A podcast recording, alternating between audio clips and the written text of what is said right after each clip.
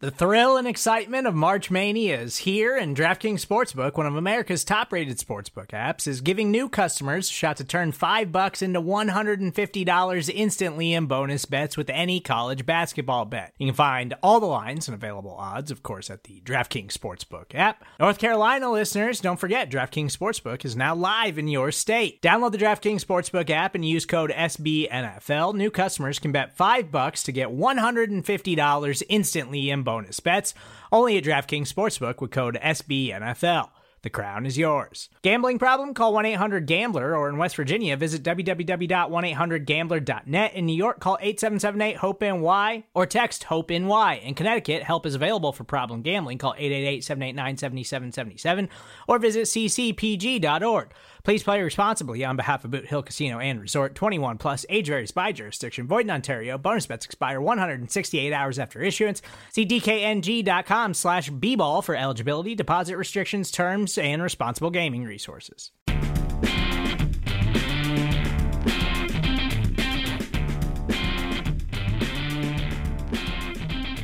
Hello, and welcome to the Big Blue View podcast. I am Dan Pizzuta, joined here by Chris Pflum, and we are coming to you in like the second half of the Giants' bye. We're now entering week 10. The Giants are playing on Monday night. We're going to just be looking forward a little bit at what we can expect for the second half of the season. Before we get into that, we'll just give you a quick update on some of the things that have been happening with the podcast network. As most of you have probably noticed if you subscribe to the podcast, there has been a new episode uploaded that was not Chris and I. It was Ed Valentine, who runs Big Blue View. He is now officially part of the podcast network, so he'll be contributing probably two shows a week. So, our show that has been a preview and recap show, we're still going to come to you two times a week. That's mostly going to be a recap episode after the games, and as of now, our second show because of pretty much just how the Giant season has unfolded so far, our second show of the week is going to start focusing more on college football and the NFL draft. I know it is early for that, but hey, that's kind of what we have to look forward to. It'll give us a little bit of a different look, uh, besides just repeating ourselves a lot in the preview and review episodes. We'll just be able to, to look at something new and something to look forward to. Um, with that, we're probably going to have a new name for this show.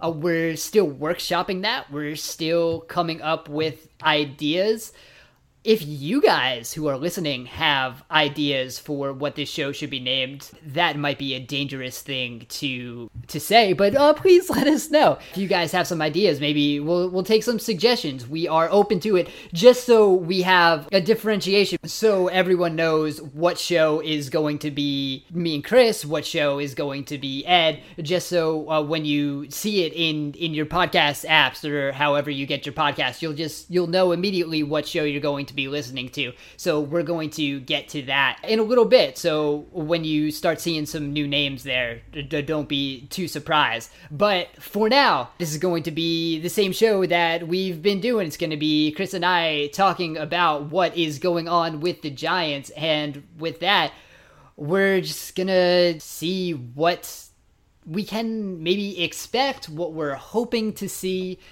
in the second half of the season. And Chris, that isn't a very optimistic conversation that we've been having to this point. No, not really. As you know, you can probably tell from the fact that our preview show has moved right on to previewing what they can do after their season is finally over. Yeah, we'll be doing a lot of that, just kind of looking at specific players. We'll eventually look at different games, and that'll be coming later in the week. So I guess we'll we'll probably describe that show more when we do that show later in the week. It'll probably be similar to the podcast we did with Mark Schofield uh, that came out last week. Thank you to those who have listened to that show. We've gotten some really good feedback on that, and, and it was definitely a fun show to do. So we'll try to do more of that type of stuff. with this show. But for now, not much has changed since the last time we talked to you guys. The Giants are still one in seven because they had a bye last week. They did not play. It also means they did not lose, which only the second time this season that has happened. But as we move forward, they'll kick off the second half of the season against the San Francisco 49ers on Monday Night Football. San Francisco is coming off a game where they completely blew out Oakland. So maybe we'll talk about that game a little bit, but mostly we're just going to be talking about what we can maybe expect and hope for going into this second half of the season.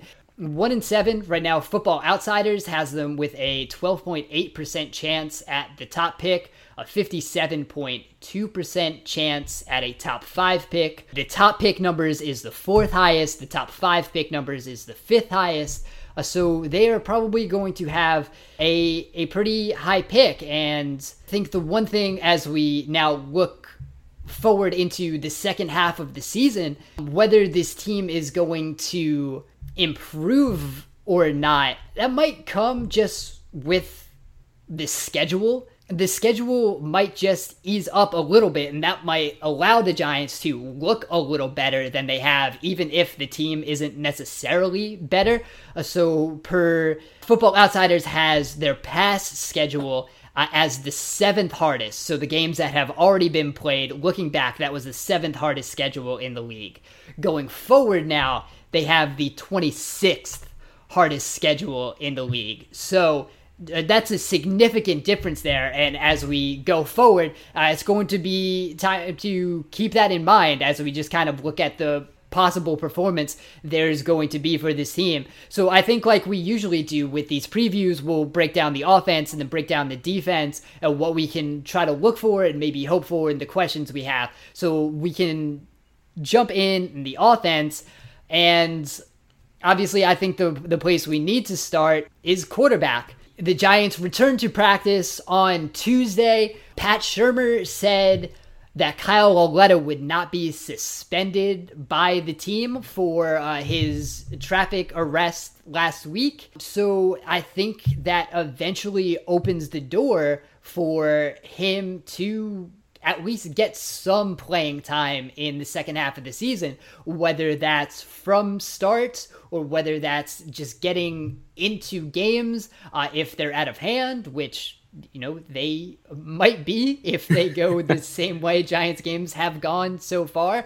Eli Manning has been named the starter for the San Francisco game Monday night in Week 10. Uh, that's probably not a surprise, especially with the timing of everything that had to do with Lauletta. But there's going to be a time where I think that move has to be made. Although when Shurmur was asked about it on Tuesday, uh, he said the idea of sticking with Manning right now is that we trust him. And his comment was, oh, let's go on a run here so there's no decisions to be made. That line right there kind of made me stop a little bit. That kind of sounds like he if the Giants like start winning out and they they will stick with Eli, I, I don't think that's a good idea at all. I think even if they I mean they're they're not going to go four and two over the next six games or whatever. But even if they do, I think you have to see Eli because you I think you've seen a 37 year old Eli Manning. Uh, maybe not the biggest problem, but still not something you want going forward uh, for this team. I, I don't think a 38 year old Eli Manning in 2019 is going to be much better. So I think that the let's go on a run here so there's no decision to be made. That's that's a troubling statement to me because I think it's at some point you have to see what you have in Lauletta, whether you believe he's the answer or not. I mean, I'm not someone who does. I think you still have to see him, especially when when you're looking at what your options are going to be going forward. Yeah, unless maybe that Shurmur isn't quite sure or doesn't really believe that Lauletta is ready to put his best foot forward, for lack of a better term, or doesn't believe that he could show much of anything positive with the offense and the state that it's in. Yes, he is more mobile than Eli Manning, but if the offensive line keeps hemorrhaging pressure like it has been, they might be worried that the rookie could get shell shocked or just not even have the opportunity to impress them. So that could be where that's coming from. Or it could just be coach speak and saying, We want to win the game. We are hoping that Eli gives us the best chance to win.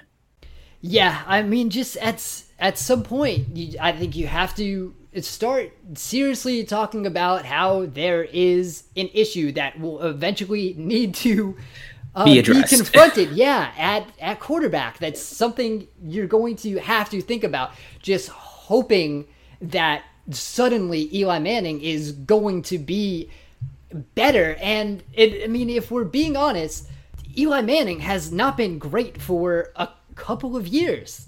like, no. Um. So I, I don't understand how this like this magical idea that he's somehow going to be better. Uh, I'm looking at his so adjusted net yards attempt is just basically yards per attempt that factors in touchdowns, interceptions, and sacks. And I'm looking at his his rate stats where if you look at a hundred, um, a hundred is league average above 100 is a, a percentage above league average, below is whatever percentage below league average. He hasn't had an adjusted net yards per attempt plus over 100 since 2015. So I, I don't know what Eli Manning we're waiting for. Can he play better than this? Maybe. But just this entire quarterback thing is, is something that really needs to be taken into account quickly. But as you look past that, and what we have in front of him, and maybe part of the reason Eli has been like he has been for the past couple years, is the offensive line. So last week, the Giants actually made a waiver claim and took on uh, Jamon Brown, from the Los Angeles Rams, which actually I think is is a really good move. So Brown kind of lost his starting job with the Rams this year because of a suspension for the first couple games of the season, and then Austin Blythe slid in and he's played pretty well. So the Rams really didn't have anywhere to put him, so they waived him. The Giants, uh, because of their spot on waivers, because of their record, were able to claim him. He was apparently claimed by a couple of other teams. The Giants had priority there, but he he could be pretty good. So he played right guard for the Rams last year. He started all 16 games, over a thousand snaps, only allowed one sack. I'm looking at his numbers per Football Outsiders and Sports Info Solutions here. He had the fewest blown blocks on that Rams offensive line last season while playing the most snaps of those offensive linemen. So this is potentially a, a good piece that could be added to this offensive line going forward and at right guard where where the Giants do definitely need some help they, they need a lot of help. It would also let them move John Greco back to center, which would be an upgrade over Spencer Pulley, who at times it looked last game like Greco was trying to make the protections and Pulley didn't have a whole lot of idea what was going on, which is not what you want from your center. Brown might wind up upgrading two spots which would be a significant improvement for the Giant. Definitely surprised to me that they were able to get him because usually there are not 32 or 64 starting guards in the NFL. I mean, how many teams have starters that you look at and just should not be starters? I mean, look at the Giants. yeah.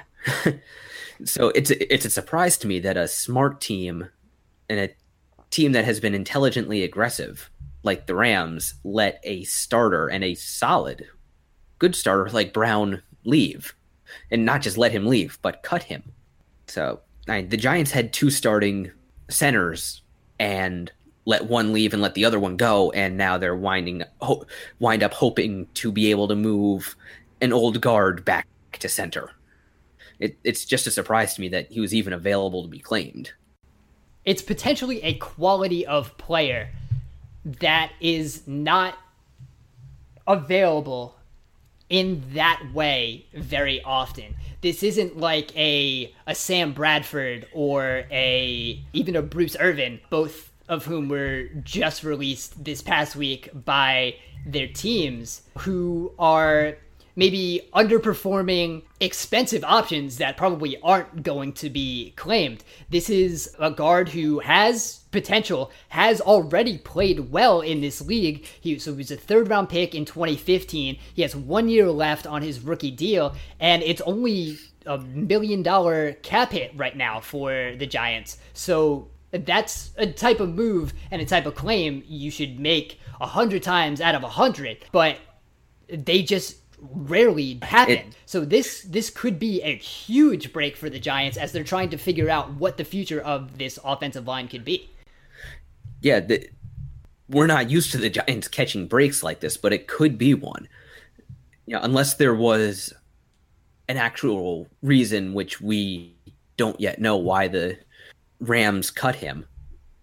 But right now, let's embrace hope. It feels good his two game suspension in the beginning of the year was because of violating the substance policy. I don't think we have a lot of details. What had happened in a statement released on Twitter, Brown apologized and explained it was an isolated mistake 18 months ago. So that was back in July. So this was apparently what had happened was a very long time ago. Obviously, there's not many details that come out in these types of situations, but he served his suspension, he came back. So you know, we'll see. And last year he played all 16 games, so he had does have the ability to be healthy. And so uh, definitely still the potential. And I think maybe while we talk about the offensive line, or uh, we can talk about some some pieces we wrote this week. So you looked at some of the offseason mistakes the Giants have made. I think you were kind of recapping uh, Bill Barnwell article on ESPN that showed the Giants had some of the biggest mistakes in the offseason. One of them was signing Nate Solder to his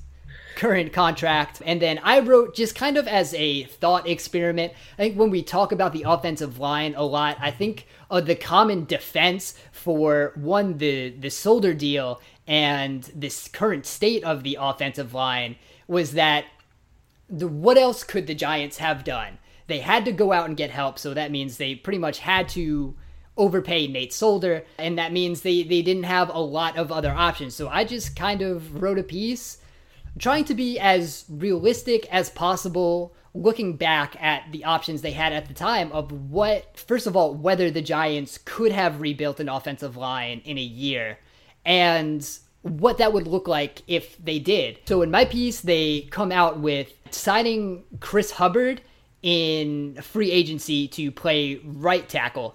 And then I suggested they had drafted Quenton Nelson eh, as second overall and also still taken Will Hernandez in the second round. And then also the morning of day two of the draft, when it was rumored that the Patriots and San Francisco 49ers were talking about trading Trent Brown. I said the Giants probably could have just snuck in there, often offered a better third round pick, and come out with a left tackle there.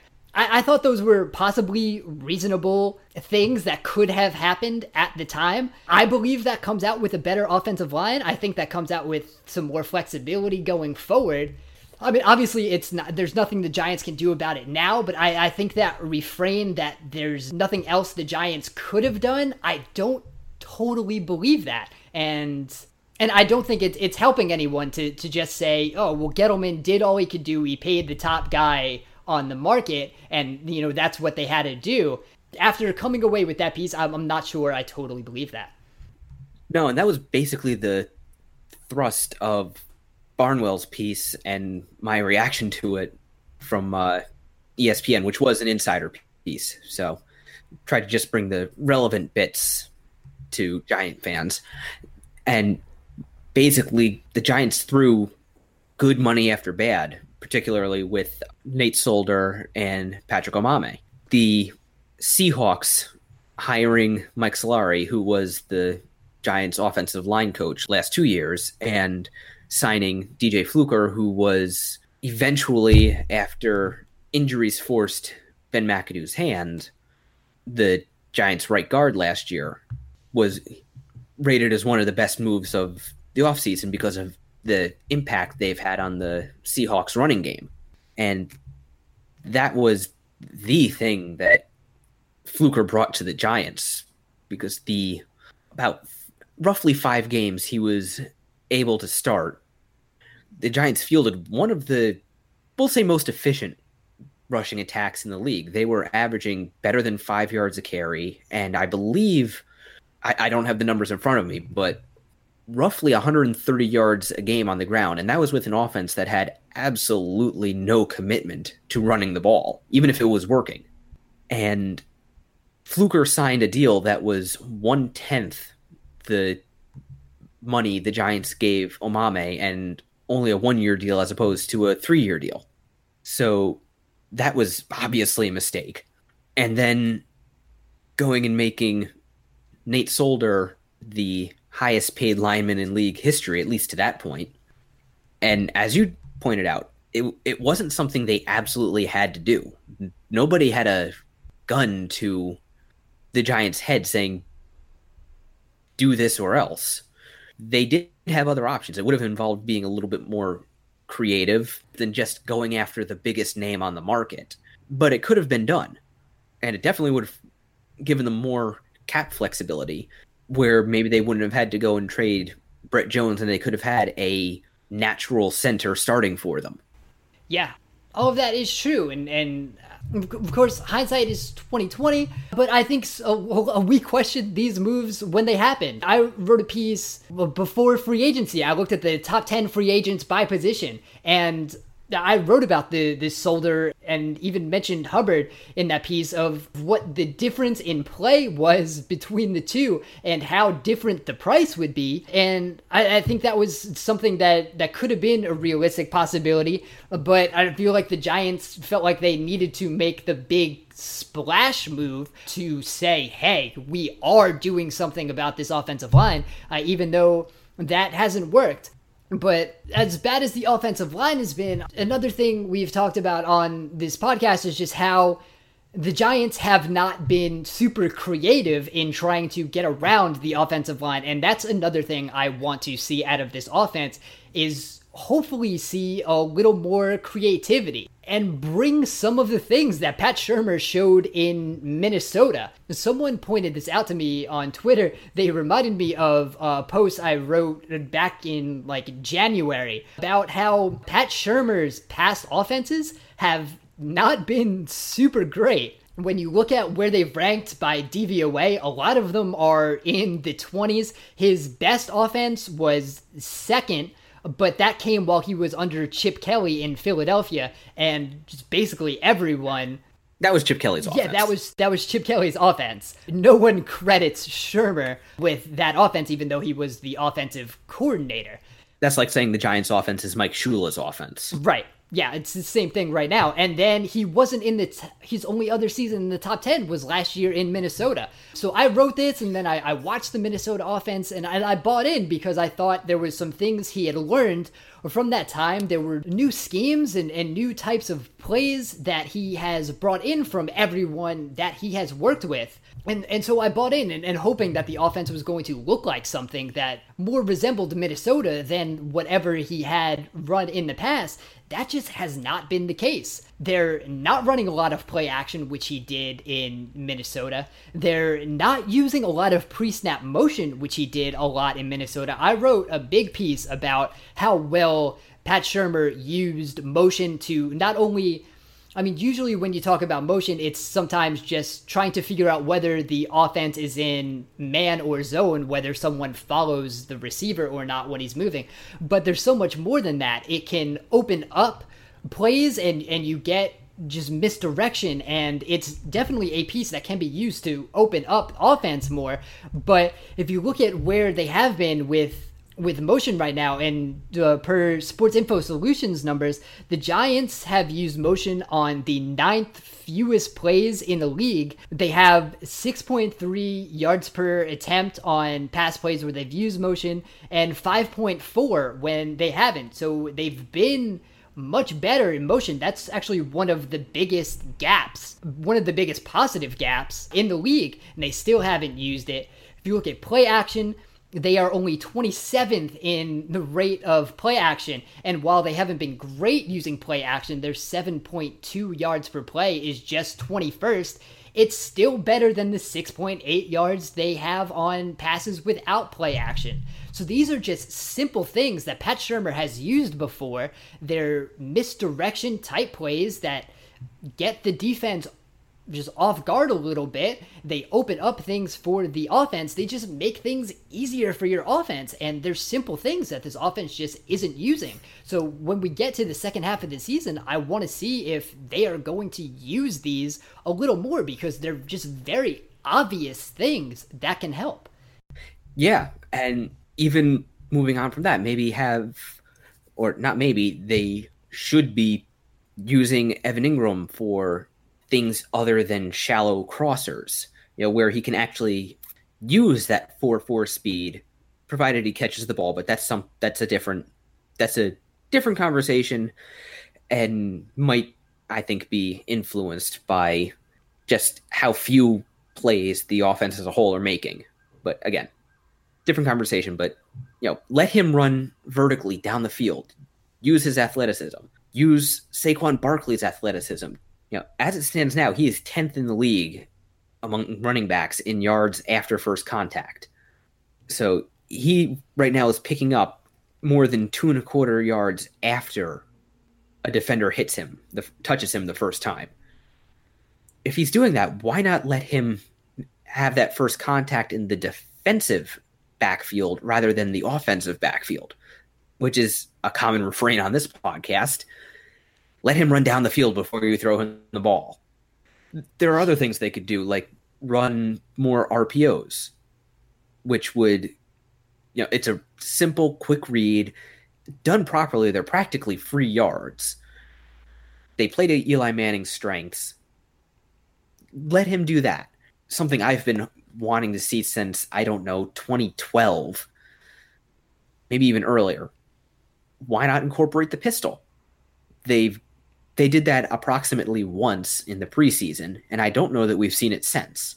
It offers a lot of the same advantages as the shotgun, but also has a lot more versatility when it comes to running the ball. There's things they can do that they just haven't, and that's one of the things about Pat Shurmur that's disappointed me that he hasn't brought in the say creativity and flexibility in his scheming that we really expected from him.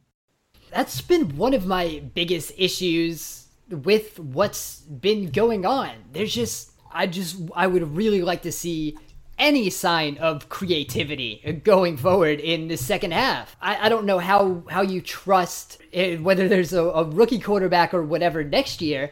Um, if if there's no creativity to get this offense going right now, what's to say there's going to be, you know, next year? So in the second half of the season, I, I definitely want to see more creativity, and and there's there's no excuse uh, as we look forward to what we're going to see against San Francisco man, on Thursday night they played Nick Mullens at quarterback, but they they stuck to the Kyle Shanahan scheme. There were guys running wide open, and again, that was against an Oakland Raiders defense that is absolutely terrible. If you look at adjusted net yards per attempt, Oakland's allowing 9.5 this year, and Patrick Mahomes is 9.45 as a quarterback. So Oakland is allowing opposing quarterbacks to be slightly better than Patrick Mahomes this year. But still, I don't think the Giants would have been doing that against Oakland.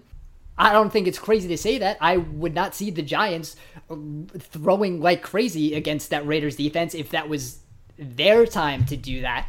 Uh, so and I yeah, I just really need to see some creativity for this. I don't understand the way these these players have been used uh, when you have all this skill position talent that you have said is great and that you have admitted is among like the league's best at each position but you're using them like you would almost any other player at that position and that doesn't make sense to me at all. But I think we can we can move on. And so on the offense, while we want to see some more schematic things happen and see some hope there when we know mostly the players are what you want to spend, at least at the skill positions.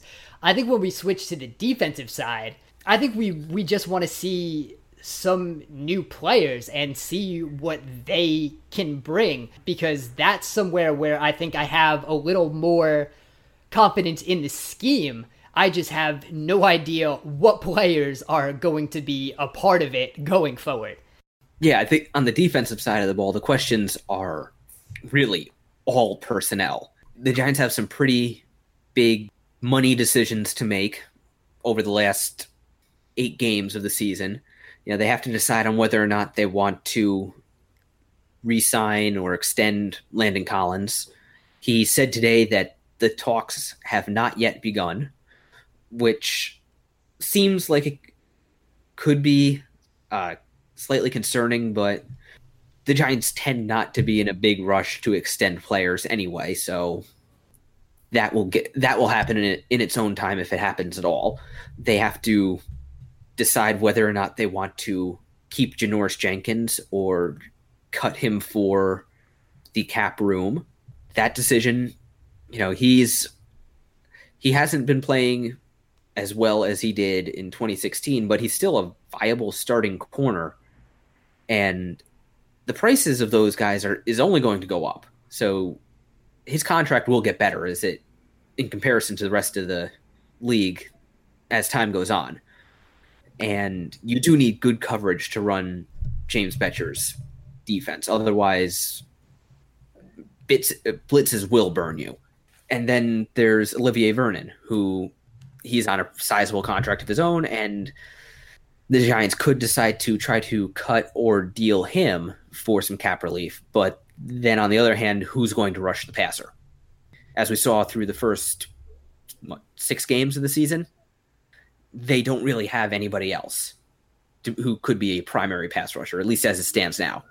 That's definitely true, especially when you look at what they did. Uh, when I, I, wrote during the bye week, just kind of how the rookies have played, uh, I kind of wrote how I'm kind of still holding out on the hype of Lorenzo Carter uh, just because of you know he hasn't totally been effective as a pass rusher. And I, I, looked at just kind of pressure rates, how many pass rush snaps and how many pressures these players have had.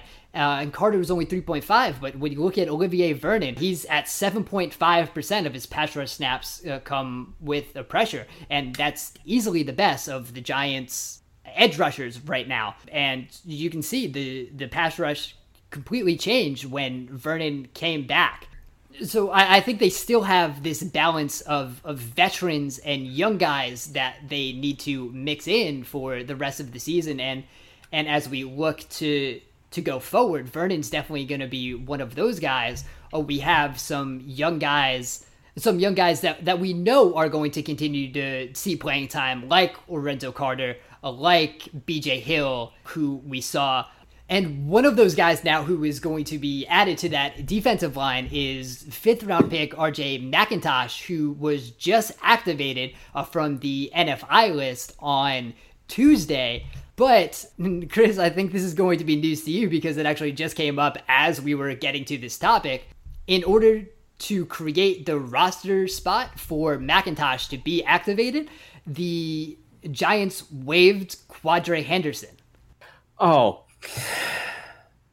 Wow. Yes, I did not have my Twitter feed up and just they finally find a guy who can be reliable as a returner and they let him they got rid of him.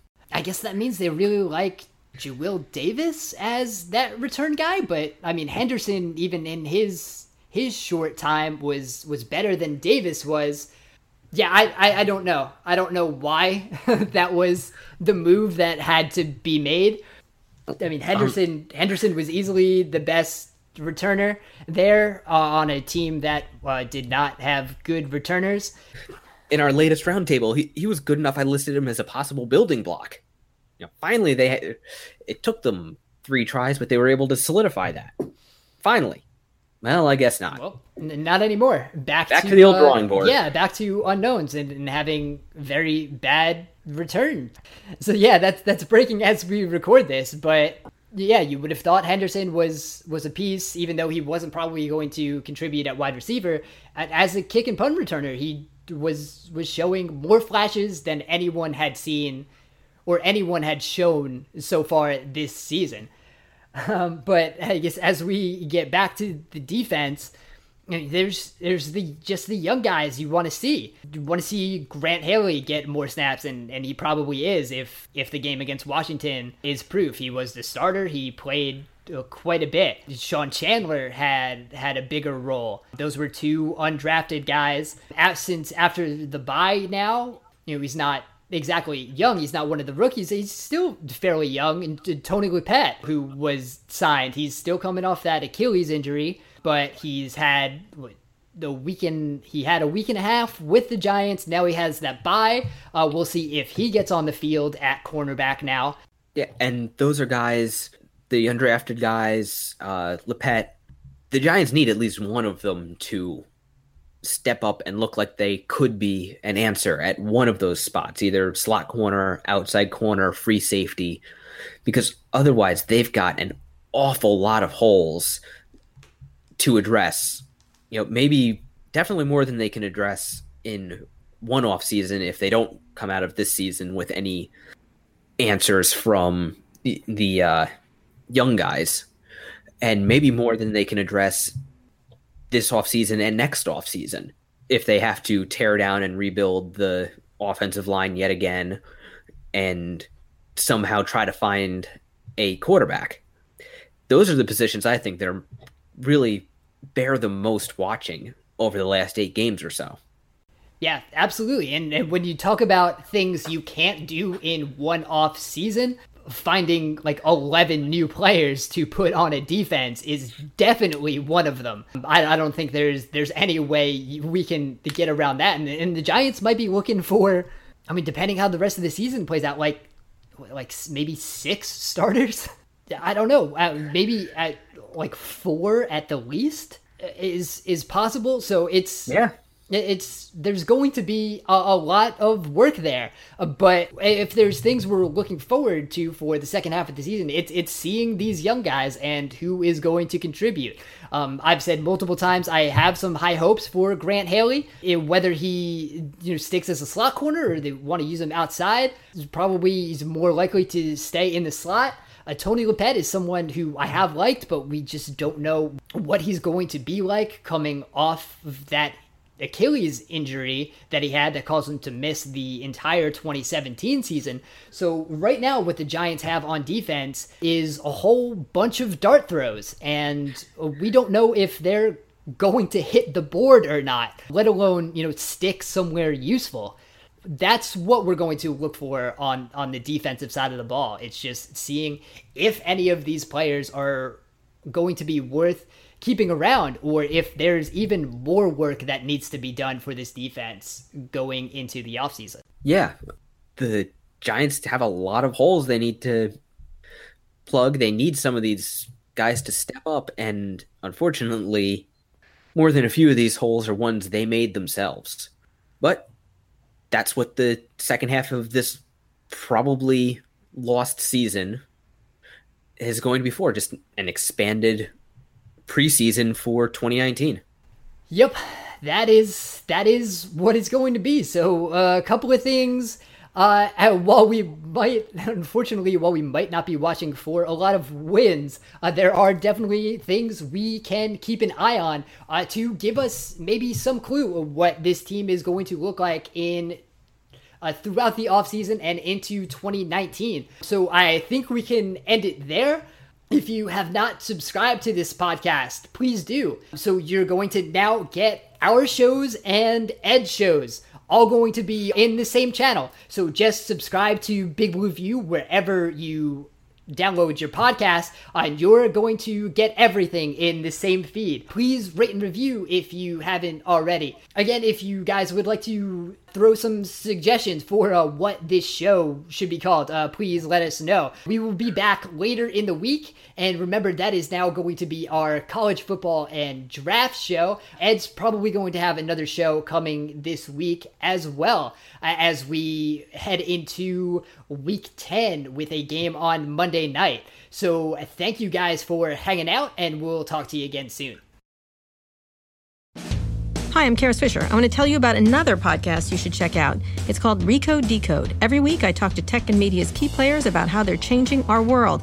I interview tech executives like Facebook CEO Mark Zuckerberg, political figures like Hillary Clinton, and media personalities like John Carreyrou, who literally wrote the book on Theranos. Once again, the name of the show is Recode Decode, hosted by me, Kara Swisher. You can find it on Apple Podcasts or wherever you listen to the show. See you there.